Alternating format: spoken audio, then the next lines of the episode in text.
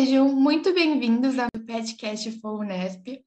Antes de iniciar e falar propriamente sobre o tema do nosso episódio de hoje, eu gostaria de usar esse espaço para dizer que nós estamos em setembro, que é o mês em que ocorre a campanha de combate à prevenção e prevenção ao suicídio, e nós do PET entendemos a nossa responsabilidade como grupo e como voz ativa dentro da nossa faculdade, e por isso a gente quer enfatizar a importância de olhar para esse assunto com consciência e de olhar com mais atenção para as pessoas à nossa volta que podem estar precisando de ajuda, levando a situação a sério é, não duvidando ou minimizando o risco e, principalmente, sempre que possível, orientar pela busca por ajuda profissional. Bom, e hoje nós vamos falar sobre um assunto muito relevante que atinge uma grande parte da população, que é a ansiedade. Meu nome é Beatriz. Oi, gente, o meu nome é Vitória. E antes de mais nada, eu queria apresentar a nossa ilustríssima convidada, que é a Natália Rara. Ela é psicóloga graduada pela Universidade Paulista, a Unip. Além disso, ela é formada pela Omni Hypnosis Training Center, que é a maior instituição de hipnoterapeutas do mundo, e tem uma especialização em hipnocel pela Omni Hypnosis Training Center da Suíça. E eu queria primeiramente agradecer você ter aceitado o convite, por vir difundir o seu conhecimento, e fique à vontade que o espaço é seu. Oi, gente, obrigada. Primeiramente, gostaria de agradecer o convite. Beatriz, Vitória, muito obrigada. É um prazer imenso estar aqui com vocês. E, bom, deixa eu me apresentar um pouquinho. É, como a Vitória mesmo comentou, eu sou psicóloga, sou hipnoterapeuta, é, sou fundadora do Saúde Mental do Zero, que é um curso online voltado para as mães, para estarem trabalhando justamente a saúde mental dos seus filhos. E eu atuo na área clínica há anos, então, para mim, hoje foi um prazer vir aqui falar desse tema tão importante e que é trabalhar a saúde mental, é sobre esse cuidado justamente no mês que nós estamos, né, de setembro amarelo, que é a prevenção do suicídio, e de outras questões também, não só o suicídio, não só a depressão deve ser abordado nesse, nesse mês, e assim como todos os meses, né, a gente deve sim sempre estar atento à saúde mental, falar sobre isso, e nesse mês em especial, é bastante focado nisso, eu acho bem legal e estou bem feliz com esse convite e também com o que vocês estão fazendo, é muito importante. Ai, que bom, a gente fica bastante feliz. Então, vamos começar então. É, eu vou fazer uma pergunta. Seria como que a gente pode identificar ansiedade em nós mesmos durante o nosso cotidiano? Certo, vamos lá.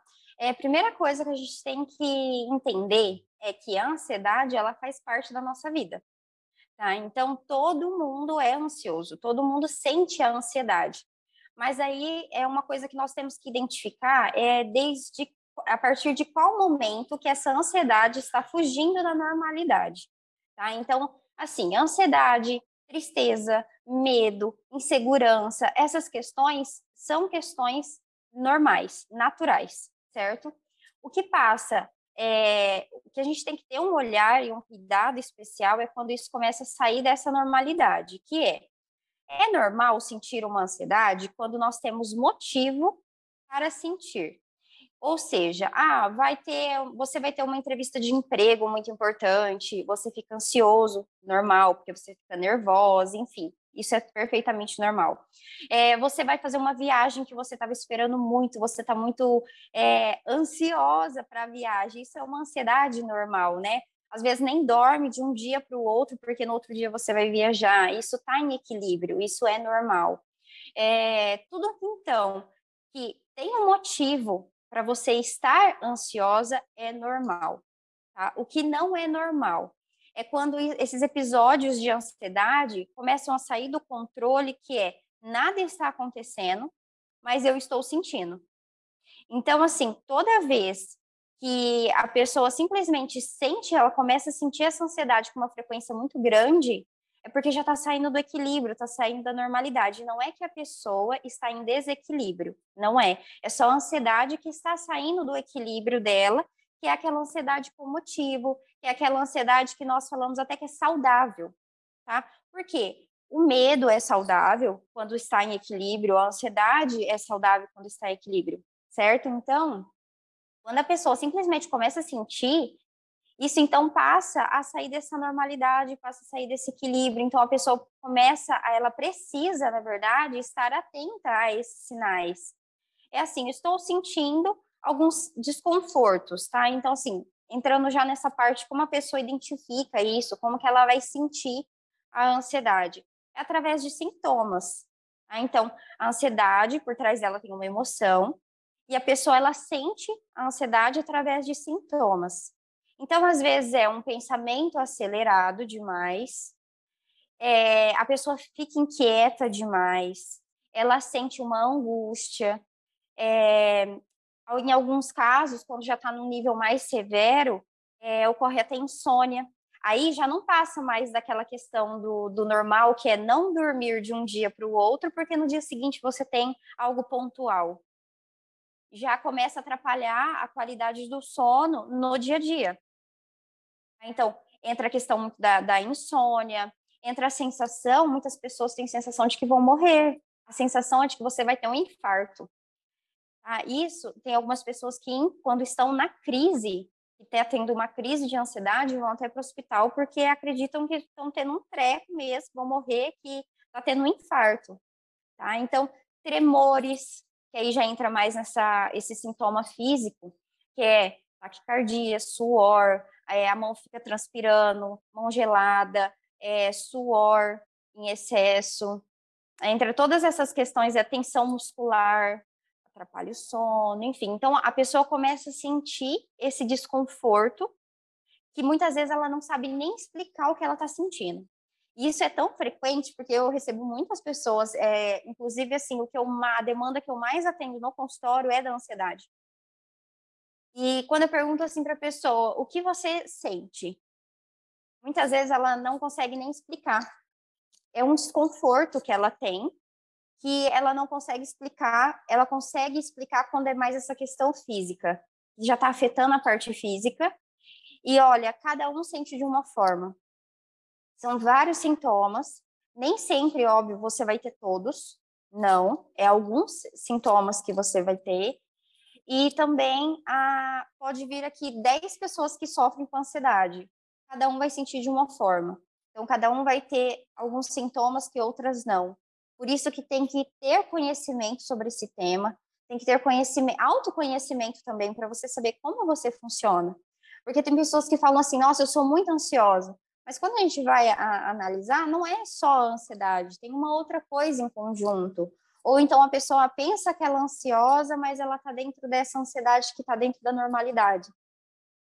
Certo? Então, por isso que tem que ter conhecimento desses sintomas, autoconhecimento para você saber como você funciona, o que você está sentindo, qual desconforto você está carregando, qual a frequência que isso está acontecendo. Então, por exemplo, se você já está sentindo que a sua ansiedade está saindo da normalidade, começa a se analisar começa a anotar os dias que você sente a ansiedade, se ela está vindo com motivo, sem motivo, se tem motivo, qual foi o motivo? Se não tem motivo, para você começar a monitorar quantas vezes, por exemplo, na semana, essa ansiedade está surgindo. Qual a intensidade que esse sintoma está sendo para você? Então, tudo isso a pessoa precisa começar a analisar para ela ver em que nível que ela está, até para como uma forma de contribuir muito para o tratamento. Certo? Porque ela chega e fala assim: olha, eu percebi que eu estou sentindo isso, isso, isso. Não está tendo motivo em tantos dias e está sendo uma intensidade X para mim, está sendo muito forte. Porque quando a pessoa começa a entrar nessas, tendo crise de ansiedade, essa ansiedade que está fugindo do equilíbrio, da normalidade, ela já sente, vamos supor aqui, vou colocar um exemplo, num nível numa escala de 0 a 10, onde 0 é nada e 10 é muito forte. Ela começa a sentir num nível 5. Só que aí, quando tem motivo, algo pontual para ela sentir ansiedade, esse nível ele vai para quase 10 ou 10. Porque eu já já tô sentindo ansiedade mesmo quando não tem nada acontecendo. E aí quando tem algo que acontece, que tem algo pontual, nossa, aí vai lá para cima esse pico e aí então a pessoa pode ter uma crise, enfim. Então, assim que a gente começa a identificar essa ansiedade, tanto pela, é, primeiro, entendendo se está dentro da, da normalidade algo pontual ou não, e também pelo sintoma. Nossa, muito bem explicado. Às vezes a gente acha é, que, que a ansiedade ela é só isso. E não, ela é dinâmica, né? Tem seus nuances, Exato. Assim. Exato. Porque assim, todo mundo é, certo? Então, assim, quem nunca, né, sentiu ansiedade, falar assim, nossa, eu tô mega ansiosa porque amanhã eu vou fazer X coisa. E não só para coisas negativas, mas para positiva também. Ela tá aí presente, por exemplo, uma viagem. Nossa, a gente fica mil, super ansiosa, arrumando malas, às vezes nem dorme de um dia para o outro. É normal, é uma ansiedade saudável. Tá? Sim. Tá? Porque a ansiedade, ela também entra muito a questão do medo, é um medo em excesso. Medo em excesso de algo. Então, é, pode, isso é saudável. Imagina se nós não tivéssemos medo de nada. Que loucura seria, né? Porque Nossa. nós não íamos ter limites para nada também. Então, ela é, repara que dentro de um equilíbrio, ela nos faz bem ela é importante para a nossa sobrevivência, para a nossa saúde, só que quando sai da normalidade, aí é tudo em excesso. São todos esses sintomas em excesso, a pessoa passa mal em excesso, é um medo em excesso, e que aí esse medo começa a desenvolver uma insegurança muito grande, começa a travar a pessoa, enfim, aí vai virando uma bola de neve. Exatamente. É bem isso mesmo. É, agora eu vou fazer uma outra pergunta. Assim, a partir de tudo isso que você falou, é, a gente identifica a ansiedade. O que, que a gente pode, assim, fazer para tentar superar essa ansiedade? Certo. Vamos lá. Primeira coisa, a gente precisa de um tratamento adequado. Tá? Então, quando a pessoa já identificou que está saindo dessa normalidade, ela já se analisou, viu que ela não está no estado dela ali normal, de normalidade, ela precisa buscar um, um tratamento adequado é, as pessoas recorrem muito a psiquiatras e, quando necessário, precisa sim. Então, por exemplo, se a pessoa já está tendo crises de ansiedade, as pessoas recorrem ao psiquiatra justamente pelo tratamento medicamentoso, né? Então, o psiquiatra ali, ele vai junto com o paciente trabalhar essa questão do medicamento para adequar de forma que essa pessoa consiga a, sanar esses sintomas. Só que é importante além desse tratamento psiquiátrico medicamentoso, ter um conjunto com um tratamento psicológico, que é feito com um psicólogo. Porque o psiquiatra, com o medicamento, ele vai trabalhar o sintoma, é o que a pessoa sente. Na terapia, a pessoa vai trabalhar justamente essa emoção que está desencadeando essa ansiedade. Então, repara que são ambos são para saúde mental, porém um tem uma finalidade e outro tem outra. Então, quando a pessoa trabalha apenas com a questão medicamentosa, é, ela é muito importante, estabiliza a pessoa, ela entra em equilíbrio, passa a entrar esses sintomas em equilíbrio, porém, quando você tira o medicamento, o problema está lá. Pensa numa ferida. Você só tampou ela, você não está tratando essa ferida, o que está causando essa ferida. E a, é, trabalhar essa causa da ferida, isso justamente é feito com o psicólogo, que é trabalhando essas emoções. E aí, dentro do, do tratamento com o psicólogo, cada profissional trabalha de uma forma. No meu caso, que eu atuo na área clínica, eu trabalho com vários tipos de tratamentos diferentes, como você mesmo mencionou, das minhas formações, enfim. É, então, o que, que acontece? Eu trabalho com mais frequência para ansiedade em dois tipos de tratamentos diferentes. Então, existe a psicoterapia e a hipnoterapia. Então, vamos lá. Psicoterapia é aquela mais comum e frequente que todo psicólogo clínico trabalha. Então, todo aquele famoso vou na terapia, as pessoas estão indo trabalhar com a psicoterapia. Ah, então, a psicoterapia é aquela que a sessão é 50 minutos a uma hora, que terapeuta e paciente ficam ali trabalhando justamente esses desconfortos, o paciente traz esses desconfortos, o que ele sente. Nós vamos entrar a fundo no dia a dia dessa pessoa, no comportamento, é um, é um mergulho para o autoconhecimento. Isso é psicoterapia. Porque a partir disso, nós vamos já identificando qual está sendo o gatilho dessa ansiedade, como que você está funcionando em relação a isso, qual a melhor forma de te ajudar para tratar essa demanda, certo? E aí, uma outra questão que eu trabalho muito é a hipnoterapia. Que aí, com a hipnoterapia, ela é um tratamento totalmente diferente da psicoterapia.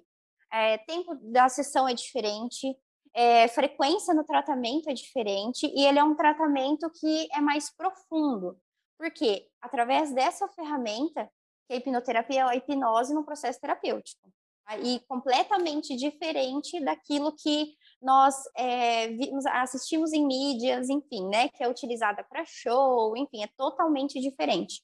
É uma ferramenta muito séria e muito importante quando usada de forma correta. E então, através dessa ferramenta, nós conseguimos ter acesso ao que causou o problema emocional. Tá? E assim, anos de estudo, em anos de experiências na clínica, 90% das causas dos problemas emocionais ocorrem na infância. Ser mais precisa antes dos oito anos de idade. Tá? Então, é como se assim, a primeira gota do copo fosse com essa idade. E aí, depois, então, com o passar dos anos, a pessoa continua tendo experiências, ela continua tendo vivências, esse copo vai pingando, pingando, pingando, e chega uma hora que ele transborda, que então vem um sintoma. E esse sintoma, todos aqueles que eu mencionei, ele vem como forma de proteção. É uma função da nossa mente de nos proteger de algo, para que uma determinada coisa que nós já vivemos não aconteça de novo. Tá? Então, é, imagine só, vou dar um exemplo bem rápido aqui para ficar mais claro. Imagine a seguinte situação: é, o, a nossa mente é como se fosse uma mãe, certo? A função dela é nos proteger. Então, se ela tem essa função de proteção, mãe faz o que pelo filho? Protege, custe o que custar, certo? E aí imagina que você tem um filho que ele adora jogar bola. E ele vai jogar bola e ele volta todo machucado do futebol, só que ele ama jogar bola. Você vai estranhar aquele comportamento, que voltou todo machucado, você pergunta o que aconteceu, ele fala nada, não aconteceu nada, amanhã tem jogo de novo. Beleza, você sabe que ele ama jogar bola, no outro dia você deixa ele jogar bola de novo. Porém, nesse outro dia, ele volta mais machucado ainda. E aí você vai questionar o que está acontecendo, que cada dia que você vai jogar bola, você volta mais machucado. E se ele te falasse assim, é que os meninos que estão jogando bola, eles não querem que eu participe de, do futebol, então eles estão me batendo para eu ficar de fora do jogo. Você, como mãe, vai deixar ele lá jogar bola de novo? Provavelmente não, porque você sabe que ele vai se machucar, certo? Então você, como mãe, vai tentar proteger o filho, que é privar ele do futebol, porém ele ama jogar futebol. Só que não importa, você só está protegendo ele. A nossa mente funciona dessa forma. Vamos supor que você vivenciou momentos na sua vida que te causaram aquele desconforto e a sua mente entende que você vai passar por aquilo de novo. O que, que ela faz? Ela te manda um sintoma na tentativa de te parar. Por isso que quando não é tratado, o sintoma aumenta tanto. É como se fosse uma bola de neve mesmo. Se você perguntar para uma pessoa que hoje tem crise de ansiedade, ela vai falar que assim, há um ano, dois anos atrás, ela sentia um pequeno desconforto, só que ela não tratou. E a mente dela entendeu que mandando só aquele sintoma não estava sendo capaz de parar essa pessoa e ela continuou tendo experiências que ela não poderia ter tido. Então, a, a, mente ela vai mandando cada vez esse sintoma mais intenso, mais forte, na tentativa de te parar de te proteger. Isso acontece com muita frequência também com a depressão. Não entrando muito nesse, nesse tema da depressão, mas repara, a depressão ela inicia um, um desânimo.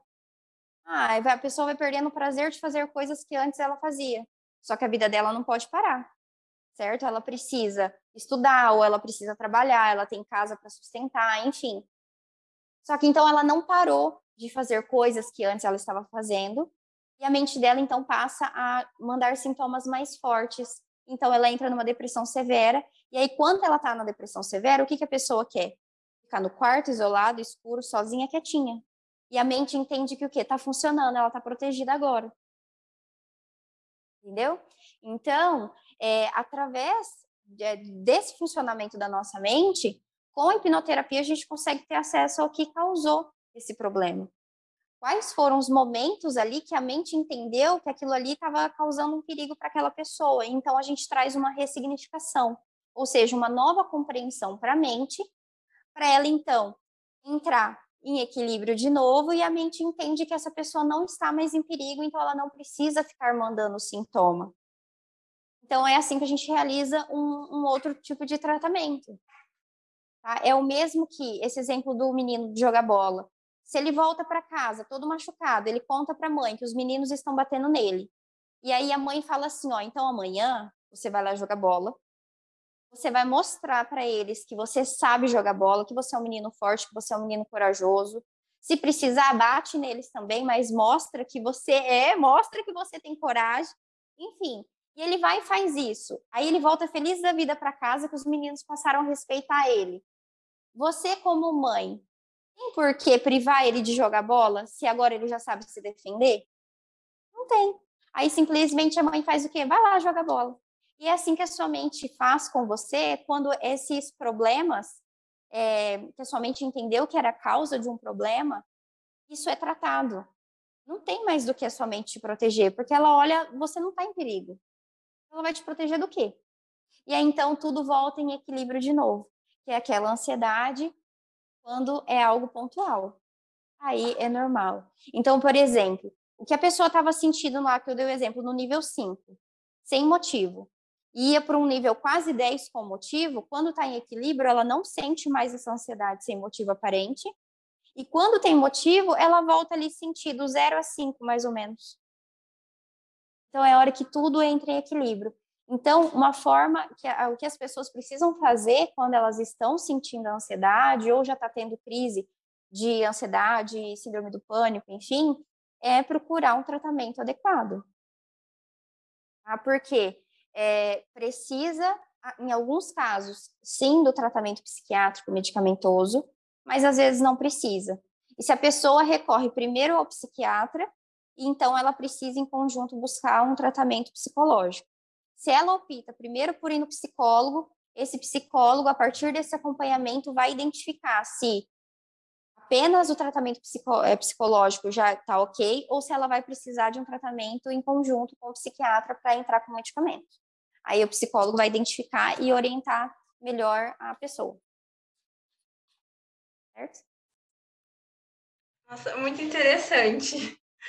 E realmente a gente às vezes não vê, enxerga onde começa o trabalho do psicólogo e quando termina e começa do, do psiquiatra, né? É isso mesmo. O ideal é todo. Tem, tem, claro que tem alguns casos, tem algumas, é, alguns transtornos, algumas patologias que não tem cura, tem tratamento, certo? Uhum. É, por exemplo, bipolaridade, enfim, esquizofrenia, as pessoas precisam de um tratamento medicamentoso para o resto da vida, tá? Mas é, as pessoas têm que ter essa consciência de que não é só o tratamento medicamentoso, elas precisam trabalhar as emoções, e as emoções é um trabalho do psicólogo.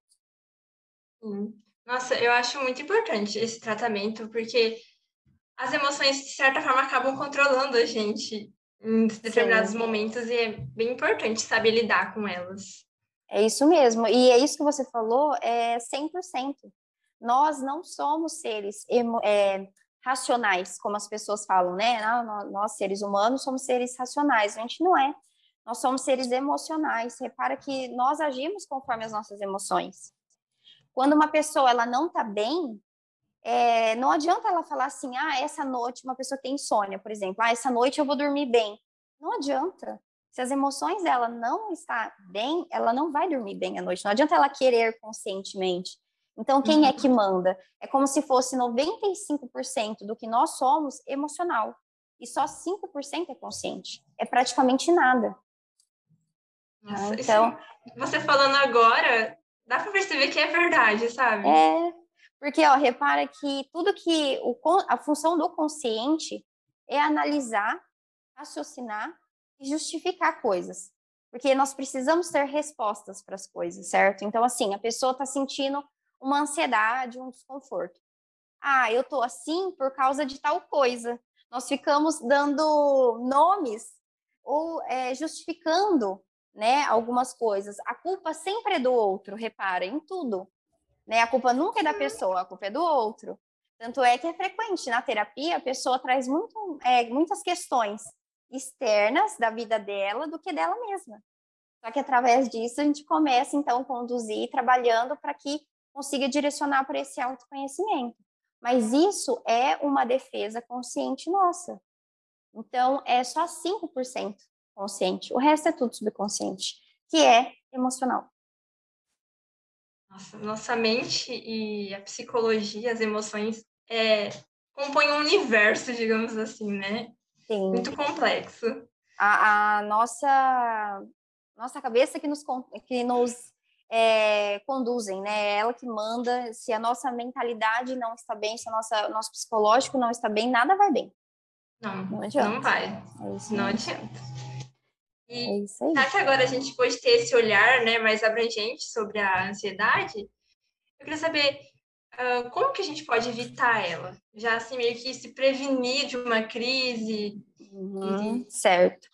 É, repara que quem é ansioso, ele pensa muito no futuro, certo? Então, assim, tem uma... A, a mente é muito acelerada, fica pensando muito no que vai ser, no que vai acontecer, enfim.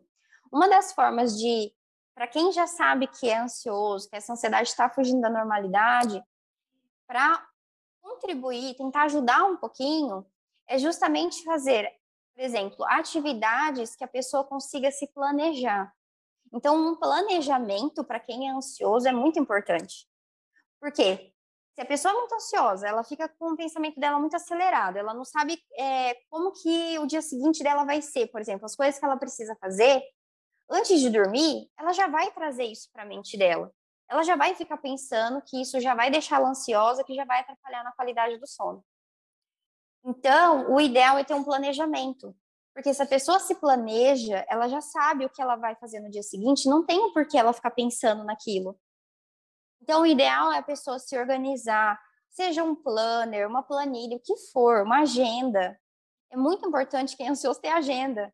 Precisa ter ali uma que facilita muito na execução. Para nossa mente, isso, até para quem não é ansioso, é muito importante. Faz com que a gente se sabote menos, sabe? Então, é importante a gente ter o planejamento.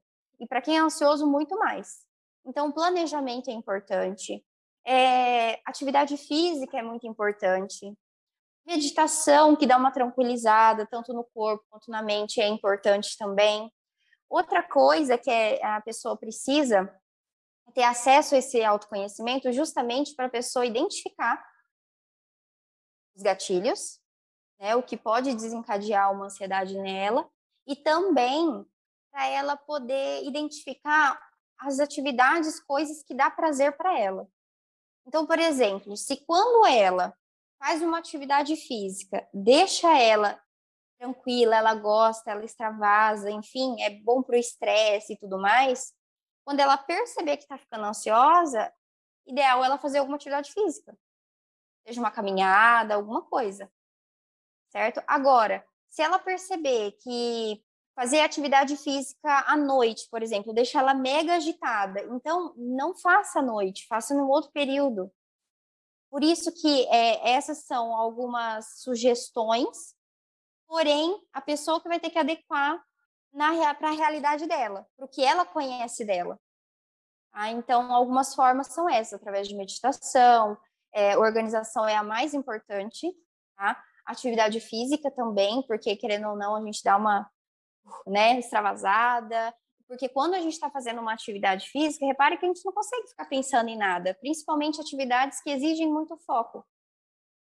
Tá? Por exemplo, uma caminhada. Uma caminhada a gente já consegue ficar caminhando e pensando em coisas. Mas algumas atividades, por exemplo, ir na academia, e às vezes você tem um acompanhamento ali de algum personal, alguma coisa, você precisa contar as séries o que você está fazendo. Se você faz uma atividade física como um crossfit também, você tem que prestar atenção no exercício que você está fazendo para você não se machucar. Então, repara que você tira o foco dos seus pensamentos e você então foca no momento presente ali. É, uma luta, uma, uma atividade física que é boxe, muay thai, jiu-jitsu, o que, o que for, você tem que focar também na atividade que você está fazendo. Você não pode ficar pensando, senão você vai ser golpeado. Então, assim, é importante você estar tá ali presente, focado na atividade. Então, isso também é muito importante. Então, assim, os principais é identificar alguma atividade que te exija mais foco para você estar tá fazendo, e alguma atividade, claro, que seja prazerosa. E também a parte de organização é muito importante. Nossa, é verdade, não é tipo simplesmente fazer qualquer coisa, né? São não. coisas que você se organiza, se tem um autoconhecimento, né? E Isso. Tá presente. É, não adianta você, por exemplo, sair caminhando pensando ainda nas coisas que você tem para fazer e aquilo te deixa mais ansiosa, né? Então, ah, o ideal é você é fazer. É, então, o ideal é você fazer algo que você consiga focar no momento ali presente, no, na atividade atual que você está fazendo. Que eu percebo também que quando tá ansiosa, tem muita coisa para pensar para fazer. Aí você se organiza e consegue às vezes fazer assim as coisas organizadas. Eu sinto uma recompensa depois tipo, nossa, eu consegui fazer. Fico mais aliviada, sabe? Isso, e ó, se você encontrar alguma coisa que, por exemplo, seria uma recompensa prazerosa para você, e claro, é, não no sentido de se presentear ou comer, essas coisas não, né? Porque aí também, né, com o passar do tempo, isso é, é acaba sendo prejudicial. Então, mas que você perceba alguma coisa que você faz que te dá prazer, depois que você executar aquilo, se, se dê a recompensa. Tá? Então, por exemplo, ah, eu, eu adoro ficar na internet, no, no Instagram, o que for. Tá, primeiro executa o que você precisa executar e depois, então, dê essa recompensa para você de ficar um tempo na internet. E, assim, sempre que for fazer o planejamento, deixar um tempo desse planejamento para imprevistos. Porque quem é ansioso pensa muito, né, no futuro, e tem muito medo presente e também ela se cobra muito. Por isso que ela pensa tanto, né, no que eu vou fazer, como eu vou fazer, se eu vou fazer, se não der certo. Então ela se cobra demais. Então essa cobrança, ela não é boa. E se você por um acaso planejou, não conseguiu executar tudo, você vai se frustrar. E isso também não é bom. O planejamento ele tem que vir como algo que vai agregar e não algo que vai fazer você se culpar mais. Então, tem que deixar um tempo para imprevistos e você tem que deixar no outro dia também. Porque vamos supor, se não teve imprevisto, você conseguiu executar, beleza. Se teve imprevisto, você consegue encaixar ainda e conseguir executar. E se você não conseguiu executar porque teve algum imprevisto, no dia seguinte você tem um tempo separado para isso que você pode executar a tarefa que você não conseguiu fazer outra, hoje certo? Então, é tudo usando estratégias para você não se cobrar tanto e não se frustrar caso você não consiga executar tudo.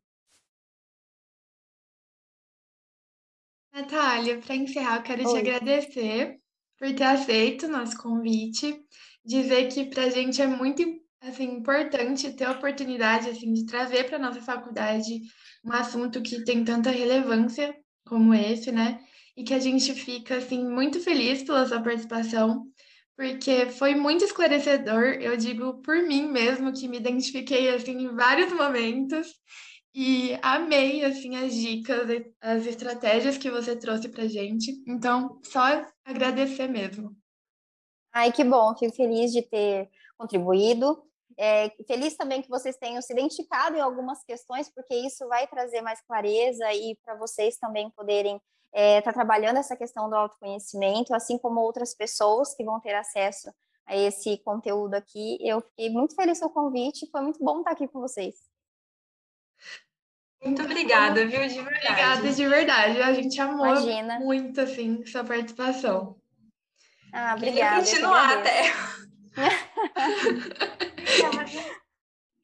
E como vocês sabem, se houver qualquer dúvida ou sugestão, vocês podem ficar à vontade para nos mandar através do nosso Instagram, pet.foa, ou pelo e-mail pet.founesp.gmail.com.